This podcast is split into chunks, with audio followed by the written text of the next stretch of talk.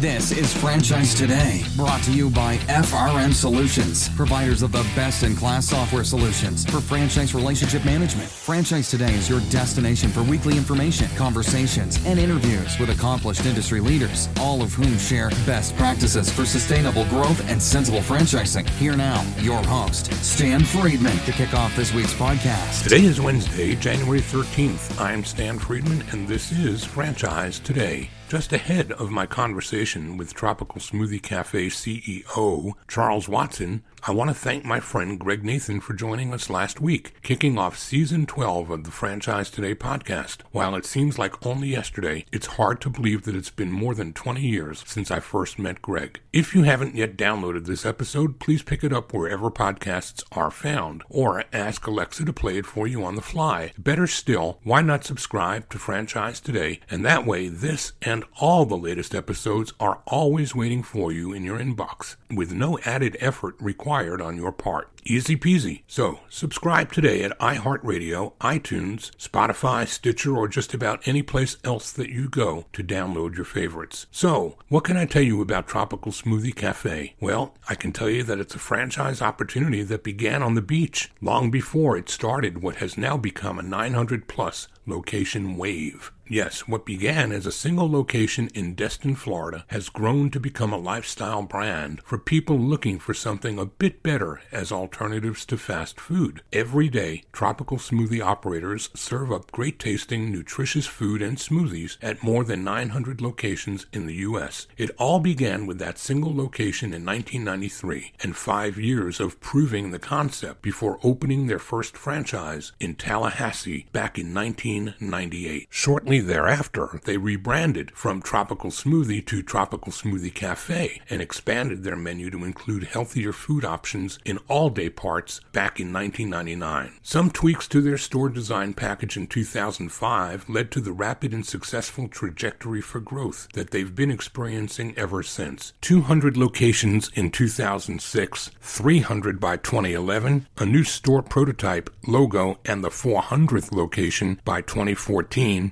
500 by 2016, 600 a year later, and another 100 a year for the next two years, leading us up to and through 2020. Comping positive, I might add, despite the coronavirus crisis and pandemic. To talk about all of this and more, CEO Charles Watson joins us in two minutes or less to discuss their values and culture and how they think big and take seriously the business of having fun while making money. Franchise Today will be right back, but first, a word from our sponsors. We are all familiar with Vistage, YPO, and EO. Well, now comes Zor Forum, a somewhat similar type of executive group, but this one comes with a twist. Zor Forum groups are exclusively for franchisors. Imagine a peer group for sharing and networking on a platform built exclusively for franchise executives. Zor Forum members are afforded unparalleled access to best practices and some of the brightest minds within the franchising world through regular meetings and a dedicated communications platform. In this post COVID world, a franchise specific mastermind or peer group is an endeavor worth making time for. Zor Forum groups of 6 to 10 will bring leaders together that are in similar situations, but with exclusivity in terms of their competitive sets so that each can openly help others benefit from their respective knowledge, perspective, and experience with no fear of competitive loss. Network, learn, strategize, and remain motivated along your journey. Join a peer group, not just any peer group. Join the only one designed for emerging franchisors. Join Zor Forum. Learn more at zorforum.org. That's www.zorforum.org. Charles Watson was named CEO at Tropical Smoothie Cafe in December 2018. In this role, he's responsible for the brand's strategic vision and overall franchise performance. Coming up through the ranks, prior to that, Charles served as Chief Development Officer and VP of Franchise Development, having joined the brand in 2010. In these roles, Charles has been responsible for all development of the Tropical Smoothie Cafe brand. A veteran hospitality professional, Charles has worked for several hospitality related companies, including Wyndham Hotels and Resorts, Intercontinental Hotel Group, U.S. Franchise Systems, and Hospitality Real Estate Counselors. A graduate of the hotel school at Cornell University, Charles also holds a Master of Business Administration from the Terry School of Business at the University of Georgia. Charles Watson, welcome to Franchise Today. Just a pleasure to be on with you today, Stan. I'm looking forward to our conversation. I am as well. I've gotten to enjoy learning more about you and knowing you as we've sat together on the board of the Southeast Franchise Forum and done some mm-hmm. work for the good of the order here in the Southeast U.S. as an extension of the work we all do for IFA. Much agreed. Same for me. So let's start the way I always do. I'm going to guess that your parents didn't send you through 12 years at the Lovett School to ship you off to Cornell University and on to an MBA at the UGA with franchising in mind. I just don't think that that was intentional. So we're going to peel the onion back and we're going to ask you to explain how that inflection point in your career found the intersection of Charles Watson, stellar student and college grad, and the world of franchising. When and where were you when that happened? Sure, absolutely. We'll have to define the term stellar student. Student, yes. Stellar, I'm not sure of. This is your time to glow, Charles. what I would tell you is that I actually grew up in a pretty hospitality driven family. My dad, George Watson, came to Atlanta in the late 60s, early 70s. He was from upstate New York originally, went to the University of Tampa and got with two of his rowing and fraternity brothers and picked a spot on the map. And it was Atlanta. And they came there. And what do all 21 year old guys say they want to do after college? Let's open a bar. So they came to Atlanta and, you know, better to be lucky than good. They ended up opening bars and restaurants. And so over 20 25 year bar and restaurant career. That was the business that I grew up in. My first job was standing on a bus tub at probably 11 or 12, washing dishes. My dad used to call it the race car. Hey, Chuck, you want to go ride the race car? Okay, dad. So work and restaurants was something I was around my entire life for the good and the bad. A lot of up, ups and downs for our family and our, our economics, to be honest with you. A lot of really big success. And then by the time I was coming along and hit third, fourth, fifth grade, the, the money somewhat dried up. The restaurants closed. So got to got to see that roller coaster ride. My mother for a long time was a flight attendant for Eastern Airlines, and for for her, she always said it was some of the few opportunities for for females back then. She did that. She went on actually after that and led a successful career down at the Atlanta Apparel Mart in a private label cosmetics business. So a lot of work ethic around me, I would say, growing up. A lot of respect for both my parents and what they did to get me through those very nice schools that you mentioned. Which you know, with two young kids, I'm now staring down the barrel of the uh, the expenses of those schools, and I understand really what they went through. So coming out of high school, I actually played football and, and, other sports in high school, and I had interest in pursuing that. And football was probably my best sport, and I was recruited by various colleges. But at that age, of course, everyone wants to play for Notre Dame or the University of Georgia. I wasn't quite at that level, but I was recruited by Cornell University. And it really just all the stars aligned because I, I, played football there for four years. I went to the hotel school. I, of course, being in restaurants, like to call it the hotel and restaurant school. But what helped me get in was all that experience of working my entire kind of middle and high school career going there. And what I would tell you about my education there was it was basically a business school education using hotels and restaurants as the example. So when I matriculated from there, I'll be honest with you, I said, wow, uh, I saw my family finances go up and down through restaurants. I think I'll try hotels. so I left and went into uh, work for a, an Atlanta based company called US Franchise Systems. Sure. Uh, they had three hotel brands. I lived up in Boston right after uh, graduation. And so that's, that's kind of how I ended up in franchising. And, you know, there's a quite a lineage from that US franchise system. Steve Roman Romaniello, the Muir brothers, Neil and Stephen Aronson, Mike Leven. So little did I know it at 21, 22. Steve Romaniello was my first high level boss, and that started my career in franchising. So tell me about those early days. What were you doing? Were you in franchise sales or were you strategic planning or what was your role? I was a franchise sales guy for, for sure. I lived in Boston and I got in my car every Monday and drove all around New England and the Northeast and knocked on doors. Hello, Mr. Hotel owner, or would you like to change? Change the flag on this hotel? Would you like to build another hotel? Uh, probably wrote about 10,000 leave behind notes, left collateral. So kind of old school back in those days, right? Still had a trunk full of collateral that I was lugging around and trying to talk to people and, and gin things up. And, you know, the learning there was, uh, you know what I really learned was you got to have a great brand. You got to have a great brand to have great success and development. I learned that. And then the second thing was at the end of the day, nothing takes the place of work ethic. If you just hustle harder, I wouldn't say I'm the sharpest knife in the drawer, but I will try to outwork you. So some of those lessons early on uh, were good that you got to have a great brand, you got to have brand awareness, and you got to work really hard in order to to make a go of it in certainly in franchise development. And then as my career went on, I got to get into some other things. But I really think that franchise development was a great place to start my career because, in my opinion, someone who has to sell or consultatively sell a franchise, a whole business, which may contain real estate, it may contain equipment, it may contain all these things. That prospect or that buyer is looking to you to be the expert, not just on how you buy a franchise, but on every aspect of that business, right? And so a, a really good franchise development person is probably one of your best people in the organization to give the 30,000 or 20,000 foot view of every aspect of the business. So I think I had a, a good basis in franchising and understanding the whole franchise and all the ins and outs by working in that area. You and I came from similar experiences in the early days of franchising. You worked on the hotel side. I did similar work with conversion of real estate franchises mm-hmm. for independent brokers that were in my early days. I was calling on Johnny Isakson here in Atlanta at Northside. I was calling on Harry Norman and trying to convert those mega egos who thought they were the franchise. and, you know, in many ways they were much large organizations, even independently than many of the franchise brands that I was going to try to sell them into. But it was the same thing. It was a discipline of many, many facets. So you had to know about, in my world, you had to know about the pain points of recruitment and programs and warranties and splits on commissions. And as in the case of hotels, very complex business, lots of moving parts. It took me years of training on the job to learn how to be able to approach somebody like a Johnny Isakson or a Harry Norman and be able to at least have a cogent conversation with them. Exactly. So yeah, I I get where you're coming from, and I think that makes great sense.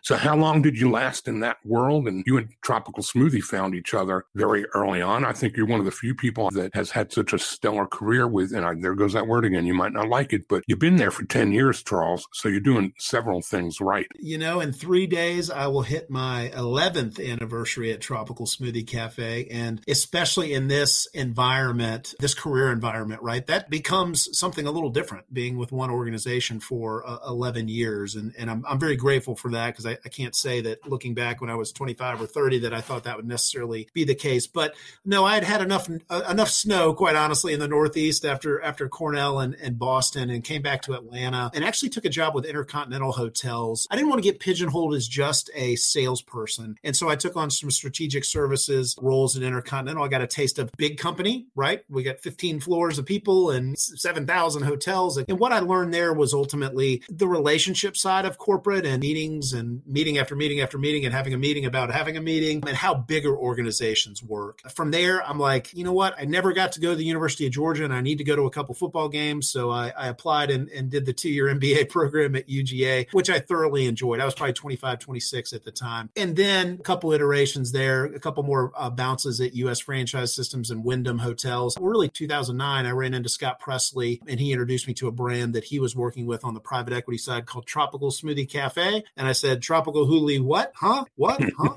uh, no idea what it was. I was doing some contract work at the time and I was up in Ohio. And I, you know, like you do, I, I sought out a Tropical Smoothie Cafe. And I can't say that my first impression bowled me over, that I was super, uh, super impressed. But I took a flyer on it. It was a t- time in my life I was still single. I was willing to take a shot at something. It was still founder led and run. And so I would commute back and forth from Atlanta to Destin, Florida, where the company was headquartered for a couple years. That's where where I met Mike Rotundo, our previous CEO. And, you know, and Mike and I got to work uh, on the business along with Scott Presley and Eric Jenrich and David Walker, the two founders. And that's kind of where the kind of where the story started. But I was I was heading up franchise development in that part of Tropical Smoothie as well. 2012, we moved the company to Atlanta and have been kind of growing and professionalizing the business ever since then. Kind of the capstone being Scott Presley and, and his group BIP Capital and his new group 10 Point Capital selling the brand after eight, eight and a half years to Levine Like Weichman Capital Partners out of Los Angeles in September. So uh, before this call, I was on my weekly LLCP call. So a different ownership, but still the same goals to drive this brand and to really create brand awareness of 1,500 units, great franchisee profitability, high AUVs, and ultimately to inspire better for our guests and our customers. That's that remains the goal. So that's that's the story in a nutshell, Stan. When we come back from a break, we're going to talk about the consumer side of the business and the value proposition of tropical smoothie cafes to the consumer. Got a question before that though about you and Scott. So how did you and Presley tag up? Where did you find each other? Well, you know, Scott and I actually both worked at US Franchise Systems. That first job out of college, we didn't work directly together, but knew of one another and had some folks in common. He and uh, Neil and Sean Welch and some guys were the early guys at US Franchise Systems, and he was a mergers and acquisitions guy, right? We were continuing to buy hotel brands to bring under the fold. As we fast forward later, I, I knew who he was, he knew who I was. The Muir brothers kind of brought us together, and Scott had been pumping them for, you know, who do you know that's good, that can scale, that wants to take a risk? That, and uh, Tim Muir put me forward. We had lunch and uh, was off to the races from there. And, you know, I, I give Scott Presley a lot of credit, learned just an absolute ton from him. Kind of like I talk about Steve Romaniello, I feel the same way about Scott Presley. I've learned an incredible amount about the big picture, about how to really drive a how to really drive a company while at the same time keeping the franchise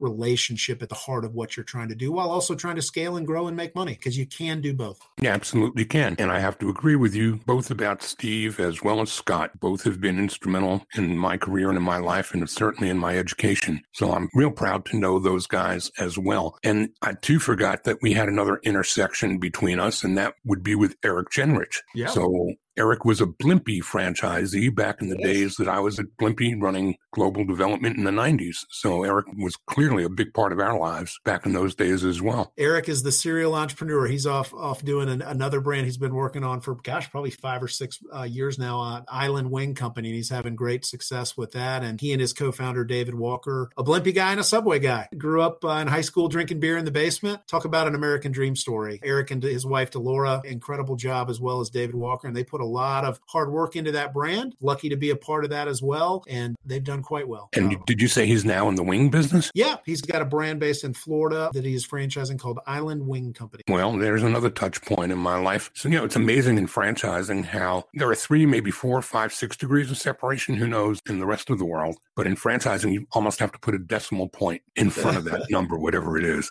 Right. Amazing. Yeah. So chicken wings being a big part of my life too. I didn't know that about Eric. I have to go look Yeah. that up. We're talking with Charles Watson, CEO of Tropical Smoothie Cafe, and we're going to come back and talk about Tropical Smoothie. But first, we're going to take a quick time out. Franchise Today will be right back. But first, a word from our sponsors. This portion of Franchise Today is brought to you by Zoracle, providers of spot on profiles, the gold standard of assessment tools that assure you're selecting the right franchisees every time. Unlike DISC or others that simply gauge personality or communication styles, Zoracle's spot on assessments are all franchise specific and based upon seven sciences that nail the results each and every time.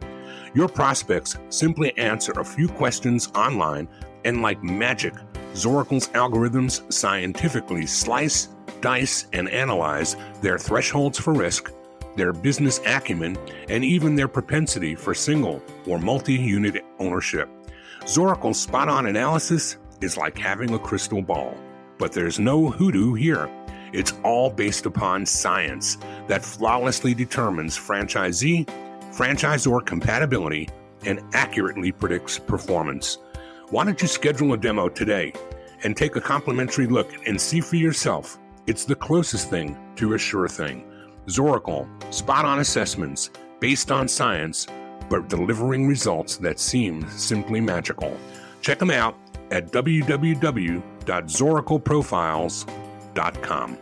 And our conversation continues with Charles Watson, Chief Executive Officer at Tropical Smoothie Cafe. So, Charles, you said earlier that you weren't really impressed with the brand when you were first introduced to it. Well, I think my initial impression visually, uh, you know, upon walking in the cafe was that it looked a little kitschy to me, right? When you're going into Ohio and you're going to a place called Tropical Smoothie Cafe, it looked like kind of Disney, Florida. And again, I hope Eric and David don't kill me, but that was just my impression. And so I felt like there was so much there because the thing with Tropical Smoothie Cafe has always been the product. It's always been, yes, I'd put our smoothies up against anybody in the world, but it's the food aspect as well. Fantastic food. So what needed to be done aside from the branding piece was also quite honestly just the unit level economics, getting sales up, getting franchisee profitability up. And as Scott Presley and Mike and I started working in 2012, one of the first things we did was ultimately change the prototype and change the brand in order to continue to drive sales and attract new franchisees. So I think we did a nice job with that. And strangely enough, I'm now in the CEO seat where we're really looking at what is the next pivot that we need to make for the brand to continue to connect with that consumer because that's what it's all about is, is the consumer being drawn. I always call it how do we connect with the head and the heart of the consumer? Because if we do that, we will absolutely ha- hold a place in their head and their heart and you'll hold a piece of their wallet. So, what is that value proposition for the consumer, and who is the primary demographic? I think the value prop for Tropical Smoothie Cafe ultimately, and you know, our tagline for many years has been "Eat better, feel better." As I've come on, we're really talking a lot more about how do we inspire better, because I think I think it's bigger than that. I think that our brand can play a role in being a catalyst for people to be inspired, whatever that may be. It doesn't have to be just health and fitness. It could be sharing in their community or or whatever they're passionate about. That ultimately to me is is incredibly important. And if we have that piece and then we combine that with, I got to be honest with you, Stan, it's convenience right? It's the old staples easy button. That's where that's where the quick casual fast casual industry is going is how do i get a fantastic product anyplace anywhere anytime right? And that's where the, the digital piece comes in. So i think for us it's about being healthier being a little bit better so you don't have the guilt while also being able to provide really bold flavors that you're not expecting in a five or six dollar smoothie or a five or six dollar wrap to exceed the customer's expectations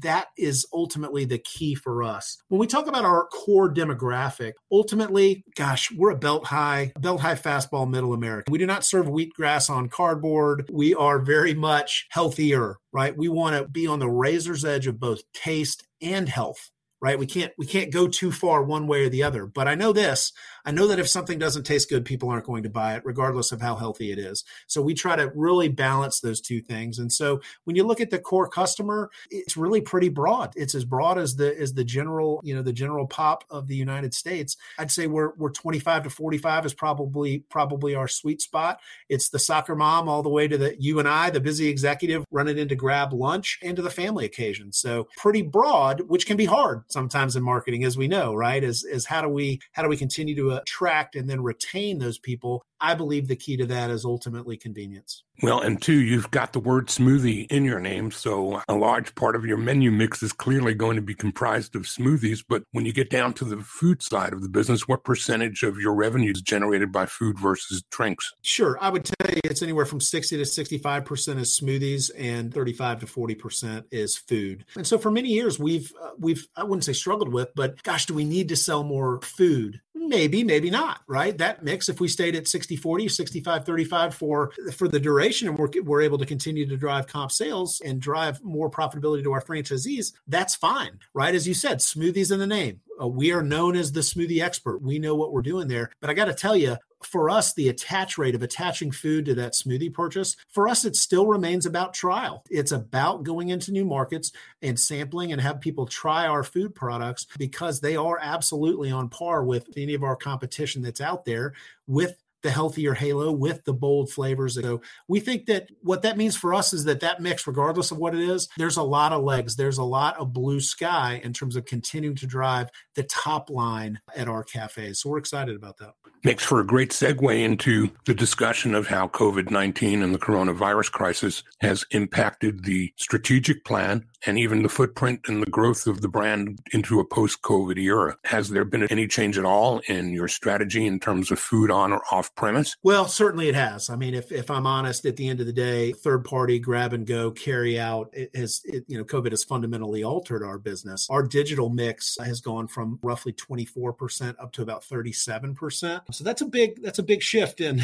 in nine months, right? And again, so proud of our franchisees and our, our ops team was able to make that pivot very quickly. At the beginning of COVID, we we ultimately still had a lot of franchisees to sign up for third party, right? And when you look at the DoorDashes and the Grubhubs and the Uber Eats, this was like manna from from heaven for them. Every every restaurant company finally signing everybody up. We did the exact same thing. We rolled out curbside in 10 days. We, we did all the things that you've heard in the press that folks did. And I think one of the things that we added was actually viewing COVID as an opportunity, not something that we had to get through. And ultimately giving back to our communities. One of, you know, one of our core values is ultimately about giving back and inspiring better. And so through, uh, gosh, through January 1, we've given away 250,000 smoothies. We gave away $125,000 to the American Nurses Foundation to help with COVID relief for all the people on the front lines. And that's something I'm really proud of. And quite honestly, that's something I think will pay dividends for our brand. So we did a lot of great things during COVID. And at the end of the day, we ended the year at 7.5% positive comp sales. So if you'd asked me in March 29th, what do I think my comps are going to be? I would have said, well, let, let me see if I'm going to have a business left by the end. So we're able to navigate it. And as you saw through COVID, it unfortunately is the winners and the losers, right? My independent restaurant operating brethren, it's been more difficult. So size and scale increasingly matters. And so I view our brand at 915 units as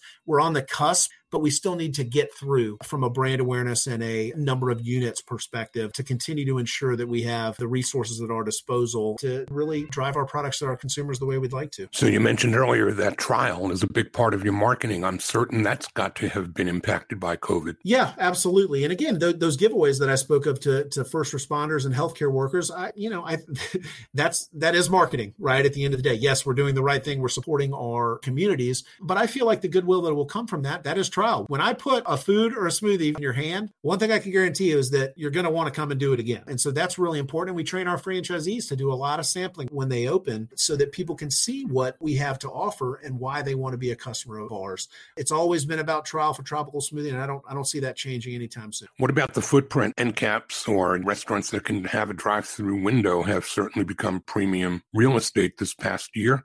Is that becoming part of your game plan? And have you adjusted your footprint? You know, I'd love to say that I'm the smartest guy in the world and I have this grand plan, but at the end of the day, I'd rather be lucky than good. We sold in 2020, we sold 256 franchises, a pretty good year. Very happy about that. What I would tell you that I'm more impressed with is that 70% of those franchises sold were to existing franchisees. In our current, call it the next 150 openings, almost 40% of those are drive through. So it's happening organically and it's been happening organically for our system and for our franchise franchisees and developers that they want that end cap drive through. They want those opportunities to be at main and main. And, and you've been through this, Stan, as, as your brand grows and as you go through a little bit of consolidation and you get some of the bigger players that come into your brand, you will start to see those, right? Dunkin' and Starbucks didn't start off as only drive throughs right? They've they've evolved into that over time. So we're at the beginning stages of that. I think we're getting more than our fair share of those uh, of those drive-through opportunities. And what I would tell you is that again, as you've seen in the trades, I'd, I'd love to say I'm the smartest guy in the world, but yes, we have a, a freestanding double drive-through that we're working on as well that will launch this year. We'll probably get three or four of those open.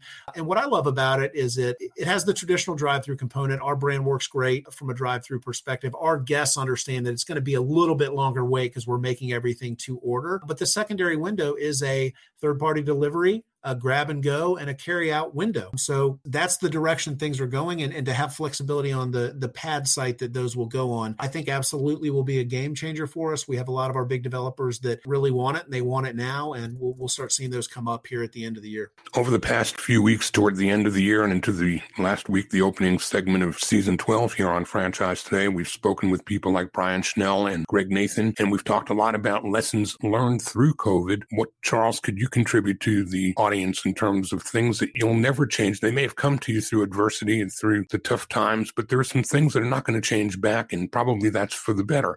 What might some of those look like in your world? Convenience isn't going away. I mean, that's an that's an easy one. I'm probably not treading on any ground that hasn't already been already been spoken about. But the consumers in the driver's seat, they will continue to be in the driver's seat, and the investments need to be made to cater to that, to, to that anytime, any place, anywhere. We can't invest and get stuff done fast enough. I'm sure that's how many other restaurant CEOs feel as well. Because as technology continues to double on itself, somebody's always got a new bell and whistle. I talked to the chief restaurant officer at Chipotle a couple couple weeks ago, and I followed up with it. I said, "Hey, you guys are doing great. Continue to be the snowplow, right? Because they have the scale and the breadth that those new bells and whistles. They're typically the Starbucks and the Chipotle's, et cetera, are rolling them out, and I think that's a good thing."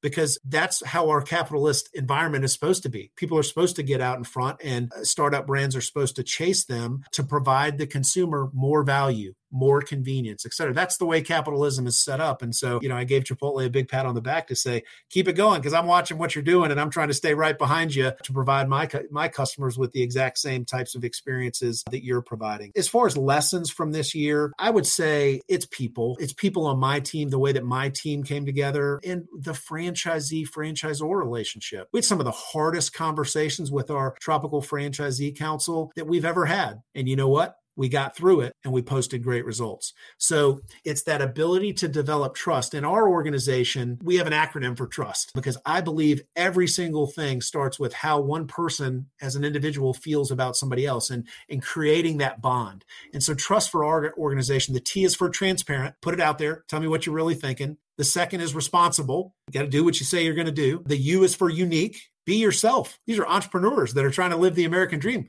No reason to change who you are. You're not working in corporate America. You do you. The S is for service oriented. There's no H in trust, so I couldn't call it hospitality, right? So being service oriented. And then the last T is tenacious just getting after it. And that's probably that's probably the one bullet that came out so much in our franchise system is just the refuse to to lose type of mentality that both tropical smoothie corporate and our franchisees have. Again as i said to take what seems like a disaster and try to turn it into an opportunity. And i think i'm, I'm most proud of our ability to to have, have done a pretty good job in that area there's an old saying that I was taught by a CFO that I worked for once upon a time, and he taught us that change is certain, growth is optional. and you've got no control over the change. You just have to wake up and know that it's coming your way. But how you pivot and if you pivot, those are your choices, aren't they? Indeed, indeed. And and when to pivot often becomes the deciding factor, right? When is when is pivoting the right time, too early or too late? That ultimately is. I'm pretty sure that's what my job is. I think you're right, and I think that I like what you've shared with the audience on trust because literally at a unit level of 900 plus stores, or if you're working on your first 10, that's not something that size dictates. It's not something that budget dictates. It's not something that anyone in this audience can't really do a better job of tomorrow no matter where they are on the continuum. Wouldn't you agree? I would agree, absolutely. And the only thing with with scale, I mean, I would tell you, every one of my franchisees has my cell phone number and my email address, and I would argue they don't use it as often as they should, right? Because obviously we have all the mechanisms to get feedback, councils, and we have committees and and all that kind of stuff. But it is about that feedback. It's about we're all humans, and it's about being heard. The thing that I would say as a leader of a franchise organization, when I talk about trust and relationships, the only thing that that kind of upsets me or, or keeps me up at night, we only need a pat on the back every once in a while right? Because at Tropical Smoothie, we know at the end of the day, the franchisee signs our paycheck. We don't have a business without franchisees. They are our customer. That is who we service. And they in turn service the end user or the guest. And so focusing on that, the only thing that, that upsets me is sometimes when any decision we'll make is thought of as not having taken into account the franchisee's perspective. That's the only thing that bothers me because we spend so much time focusing on, you know, Chick fil A, an incredible brand, right? Every one of their conference rooms, they have a red chair. The red chair nobody ever sits in it. It's meant to represent the operator. Don't ever forget the operator right? And so that's where trust breaks down is when a franchise a franchisee may feel that a franchisor is not taking their profitability, their inventory levels, their marketing initiatives, blah blah blah into into consideration. And good franchisors really belabor and try so hard to be able to do that. And we certainly stand at both seen plenty of instances where that goes completely sideways, and we know that the results are not good. Well, you're just mirroring and echoing what we heard last week from Greg Nathan, and you know, there's nothing better than validation to hear the same thing from two different people in such close proximity to one another just lets this audience know that what they heard was right because you're certainly doing it right. Talk about the opportunity and who it is you're reaching toward. I'd love to know your philosophy on expansion and share with the audience perhaps your views on single or multi-unit ownership and or brokerage. So when I started Tropical Smoothie in 2010, we we absolutely utilized brokers, we utilized portals, but we kind of moved on from that in terms of we really wanted and again, it's easy for me to say because I was kind of over this area, wanted to graduate to a point where we honestly could do it all ourselves and create that knowledge base to be able to manage that. And as you know, the business you're in, CRM incredibly important, your marketing incredibly important, social, digital, trade shows. We created all that in house, which at some point we stopped working with portals and brokers, and, and we've had good success with that. So that for us was our journey with brokers. In, in terms of our growth, what I would tell you, and I, I have no problem sharing, I'm usually pretty good about sharing numbers. You know, we opened to 99 locations this year. You know, you're looking at 130, 140, 150, 160 for us each year going forward. So that's measured growth, right? It's not, we're going to do 150 and then we're going to open 500, right? I've, I've learned enough lessons about over expanding too quickly. I had a call just before this with our ownership group and it was, well, what do we think franchise development is going to be this year? Of course, I gave a number, but the number is what it needs to be in terms of how many good fit franchisees are out there, right? Because whether it's for us, whether it's 217 or 249 or 226, I have a team that it's their job to find partners for us, right? And so they spend a lot of a lot of time doing that. Tropical Smoothie Cafe is a brand. You know, quite honestly, we're still primarily single unit franchisees. We do have some franchisees that are now at the 5, 10, 15. Our largest franchisee, Dine Hospitality Group, is at about 70 units right now. They'll scale to 150 or so over the next five years, would be my guess. But we're just at the beginning of that consolidation phase where some of the more astute and better capitalized operators are beginning to provide an exit for some of the single unit operators, but not to a crazy degree. 915 units, we have over 400 franchisees, Stan. So, as you know, that's a lot to manage. That's a lot of franchisees. We're not a system that has three big franchisees that all own 400 units each. Uh, so we got to spend a lot of time managing those relationships. That's why people and relationships are always top of mind because it's a lot of relationships to 10. And so I think we'll see some consolidation over time. I think that this environment is really good for Tropical Smoothie, both from a real estate and development perspective. So I think you're going to see us hit our goal, which is to have 1,500 units by 2025. I think we'll have franchisees with 18% profitability and running million dollar AUVs on 325, $350,000 development costs. And I think that's well within reach of doing. Those aren't pie in the sky. Those are chop wood, block and tackle year over year, and we'll get there. And we'll have some mighty happy franchisees when we're at a three, three and a half to one investment ratio. You talked earlier about the organic growth, and I think that's terrific. There's no better testimonial or validation than an existing franchisee coming back for more. So, with the numbers that you're looking at posting between now and say the next five years, what percentage of those might you suppose are going to be people that are already known to you versus those coming in for the first time? You know, Stan, I think it's probably going to be, I mean, we, we've got a good two or three years above 60% existing franchisee. This was our highest year of existing franchisee sales at, at 70%. So we've been between 60 and 70%. I think it stays right about there. I think what comes in is probably some of the larger operators, right? The 10, 15, 20 pack folks. I'm not a guy who likes to do big package deals because those never seem to work out, right? You get two of them open and that 50 pack turns into nothing. So I, think we'll see some larger multi unit operators start sniffing around around and seeing that our business model works and can be scaled for them. But I think we're, we're probably right about at it and we'll probably continue to improve it. So if we're about 70% now, I can see us over the next five years moving to almost 80, 85% with that. Great numbers and literally, you got a lot to be proud of there, Charles. We're coming to the place in the interview, though, where we're going to have to wrap it up pretty quickly, but I can't let that happen without asking you first if there's anything that I haven't asked that you might wish that I did. That is a wonderful question, as always. Nothing is popping into my head. So if you have one teed up, let it rip. No, that was your opportunity to shine, brother. well, I mean, I you know, I could do a, a, tropical smoothie cafe franchise development pitch, but I think your listeners probably know enough to go to a website and check it out. But I'm excited. I'm excited about this brand. I'm excited about the story that is built on many years of hard work and is built on a franchisee franchisor relationship that is really key. And by the way, guys, it isn't easy.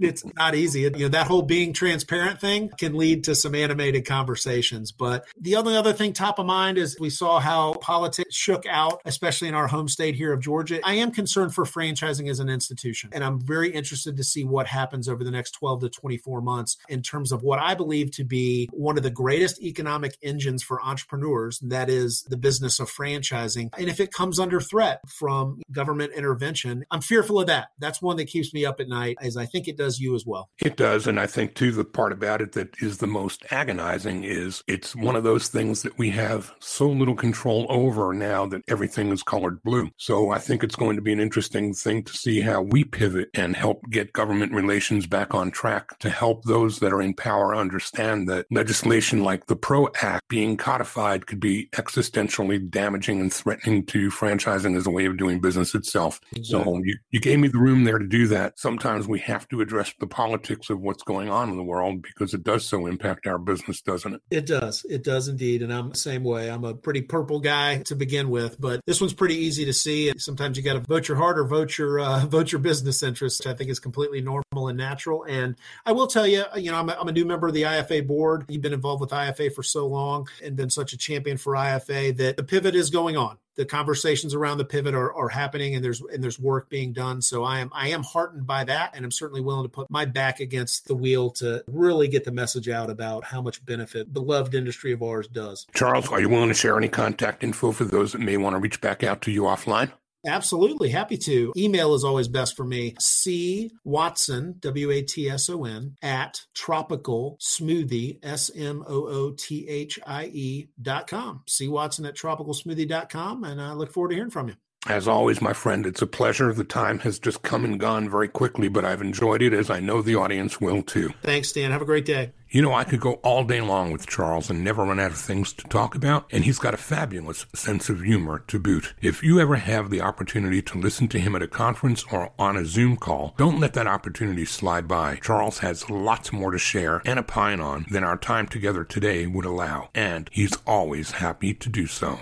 Next week, I'm joined by the affable Eric Van Horn, also a franchise podcaster, a successful franchisee, an area developer, consultant, and newly minted franchisor. We're going to get into it all in our time together with a special focus on something that's now near and dear to me, which has to do with mastermind and peer groups. Eric Van Horn next week on Franchise Today. Until then, keep making great things happen for your franchisees yourselves, and all of those that you care about and support. Keep working smarter and hitting the gas harder as we punch through whatever gets in our way during this new year and beyond. Until next week, I'm Stan Friedman, wishing you the best, the very best of all things franchising, and Franchise Today is out. Franchise Today is a production of FRM Solutions, providing best in class CRM tools to empower relationships with prospective and existing franchisees. No excuses, just solutions. Find them online at frmsolutions.com.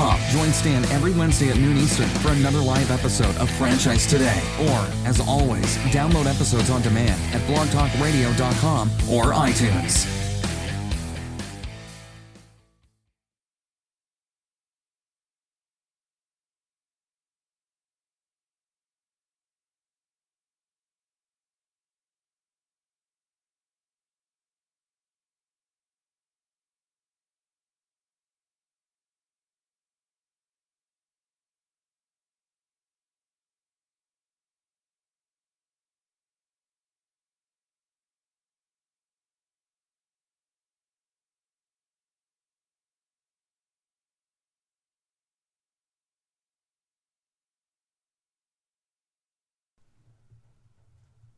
It is Ryan here, and I have a question for you. What do you do when you win?